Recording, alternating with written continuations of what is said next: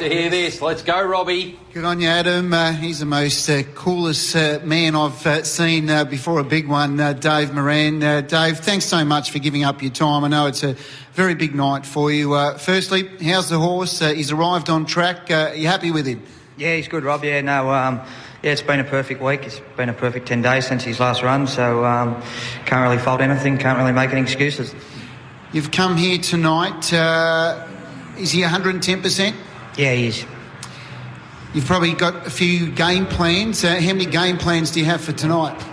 Well, there's probably uh, four or five different scenarios that I could see happening. Um, we've tried to work out them all, but I think we've just got to go back to basics and, and wait till the green light goes on, and, and you know we'll know more from there. You know, we've, we've probably got to hold Cash N Flow and king king and swing out early, um, and that's probably the biggest issue before we worry about anything else. Game plan A would be if you had the ideal scenario in front and lead all the way. Yeah, I guess so. He's, um, you know, if, if we're there, sort of thing, um, it's probably the place that we want to be.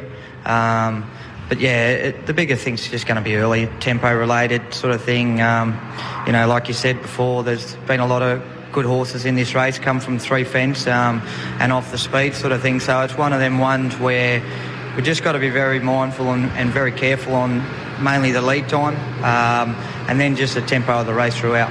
Who do you see being your major threat tonight, Dave?